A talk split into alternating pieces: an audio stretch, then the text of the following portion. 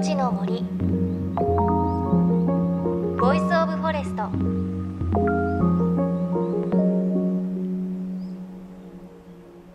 おはようございます。高橋真理恵です。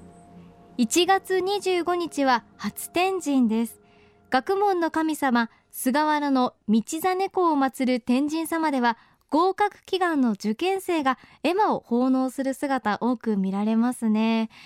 ちなみに私学生時代勉強すごく苦手でした。というか勉強を家でやることすごく苦手でしたね。なんでしょうねあの勉強しなきゃいけない明日テストだっていう日の夜とかね普段開けない引き出し開けたりして片付けとかしませんでしたか？で見つけた古いアルバムとか見たりしてそれで結構2時間ぐらい費やしたりあとなんかこんなとこにこんな漫画残ってたんだって言ってそのまんま一巻丸ごと読んだりして全然進まなかったのが私の学生時代の勉強の印象ですね。で結局朝になっちゃって一夜漬けみたいな。あんまりちょっと縁起良くないですかね。そんなことにならないように多分勉強はコツコツやった方がね正解だと思うんですけれどこれから受験が本番の方もいらっしゃると思います。ぜひ体調管理を気をつけて乗り越えていきましょうね。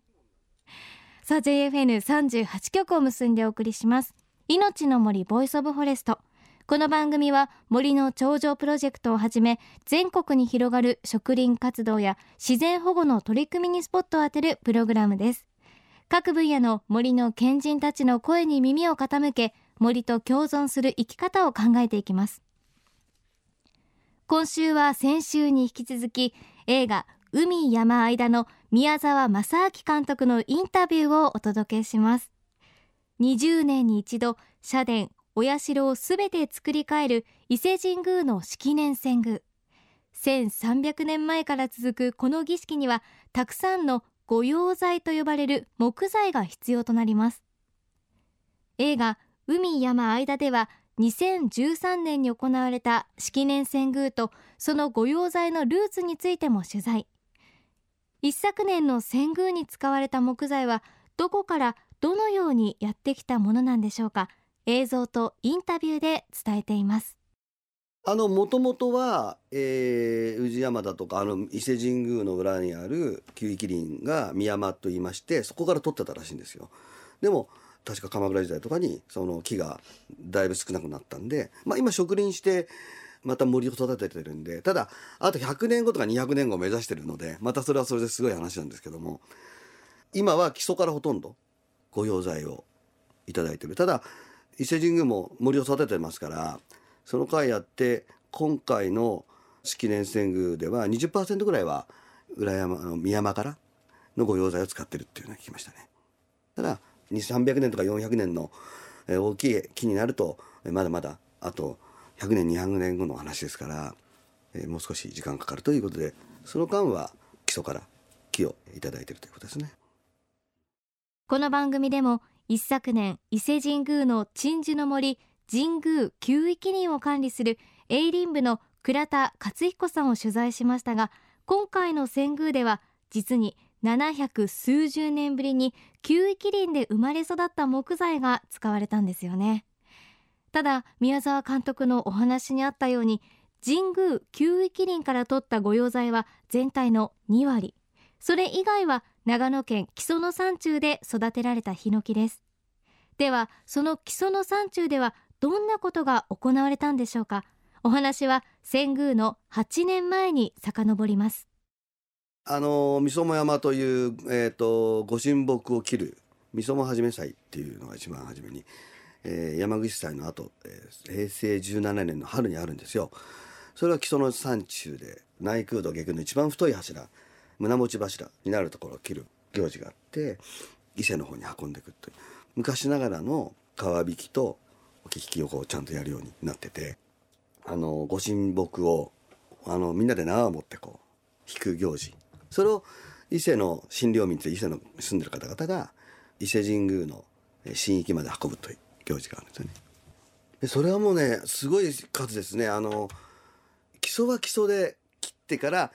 基礎からの山から運んでくるというお祭りがあるのででこう安置させて次の町に行ってまたそこでお祭りがあるって。とにかくご神木が移動するためにこうお祭りをやってるって伊勢に行くというねやっぱりこう20年1回ご神木であるヒノキを通じてそういうのはあったんじゃないですかね。3代続いてるですね木曽で池田木材店社長である池田さんがですねやっぱりご神木ですから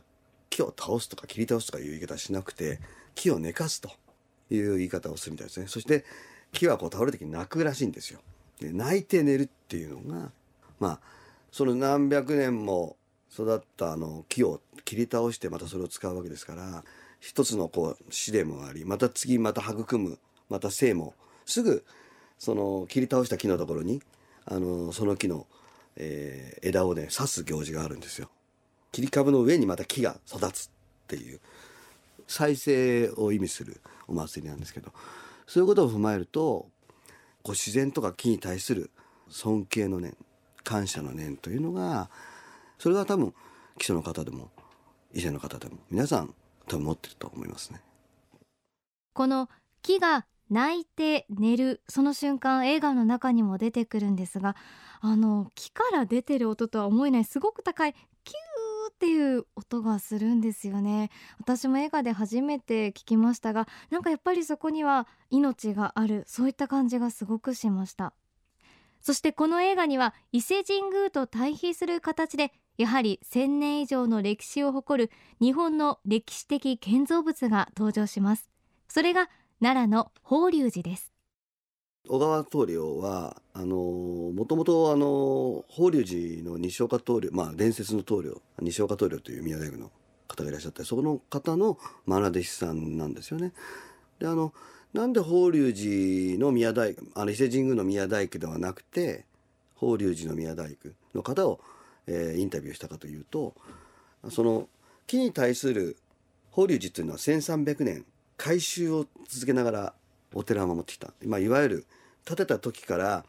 変わってない1300年変わらないでも伊勢神宮は1300年だけのかけて20年に1回新しく作り変えて変わってきたっていういうことがありますよね。その差はじゃあ何なんだっていうことをちょっと聞きたくなってですね1300年こう継続してきた宮大工さんに話を聞いてみようということで小川棟梁に話を聞いてみた。あでもねその木に対する愛情とかは全く一緒でしたね。1300年守っていくものも20年に1回建て替えるのも木に対する愛情は一緒じゃないかっていう最後それはやっぱりこう木を育てないと人も育たないしということで人がいくら育っても木がなきゃダメだからというお話はすごい心に残りましたね。言葉で印象的なことはあの映画でも言ってましたけども一番初めの1年間とにかく何も情報を入れるなととにかく自分の道具であるのみをずっと1年間削りなさいと。要は本当に自分が大切にするもの使っていくものっていうのはどういうものなんだっていうのをね1年間磨きつけることにおいて今度自分が作るもの触れていくものを決して粗相にしないよねと。まずそういう自分が持っていく道具っていうのがねをまず自分のものにしていかないとダメだから一切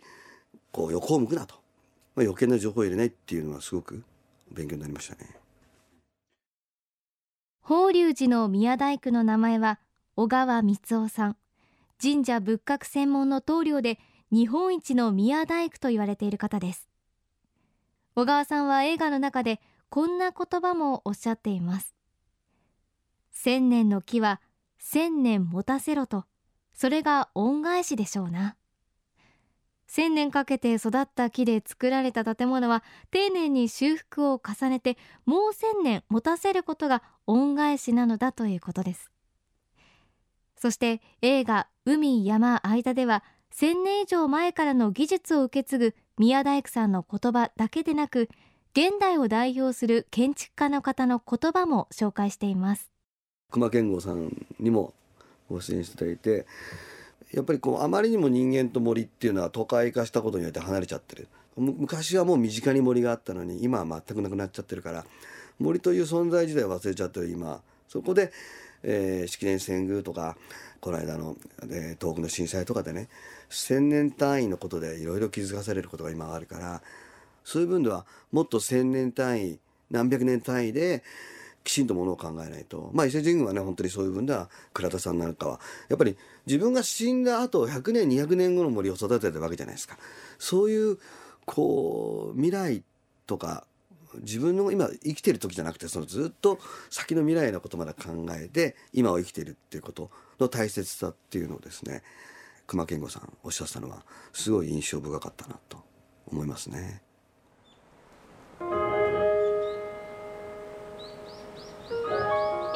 の森。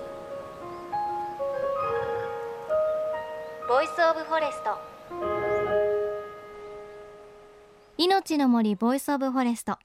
今朝はドキュメンタリー映画海山間の宮沢正明監督のインタビューをお届けしました。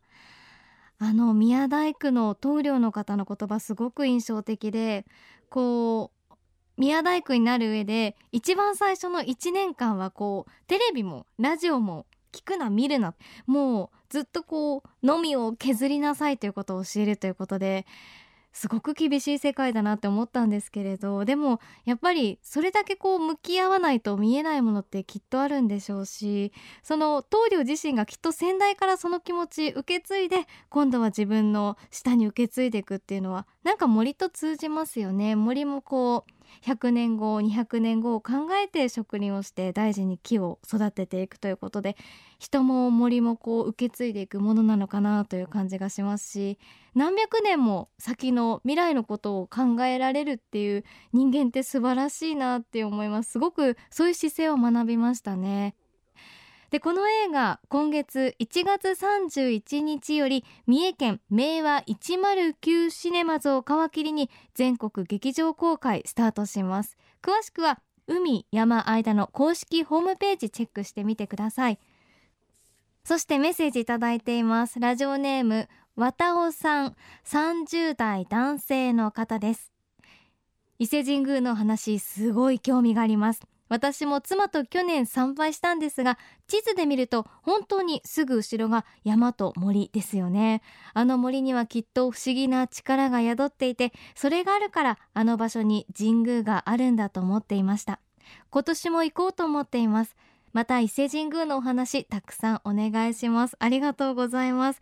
そうなんですね。やっぱり私行ったことないんですけどきっと行ったらすごくその不思議なパワーとかあと先週は音のお話もしましたけれど感じるんでしょうね。ぜひ私も早くね足運びたいと思いますが来週も引き続き海山間の監督で伊勢神宮を撮り続ける写真家宮沢正明さんのインタビューをお届けします。命の森 Voice of Forest。お相手は高橋真理恵でした。の森の木の森 Voice of Forest。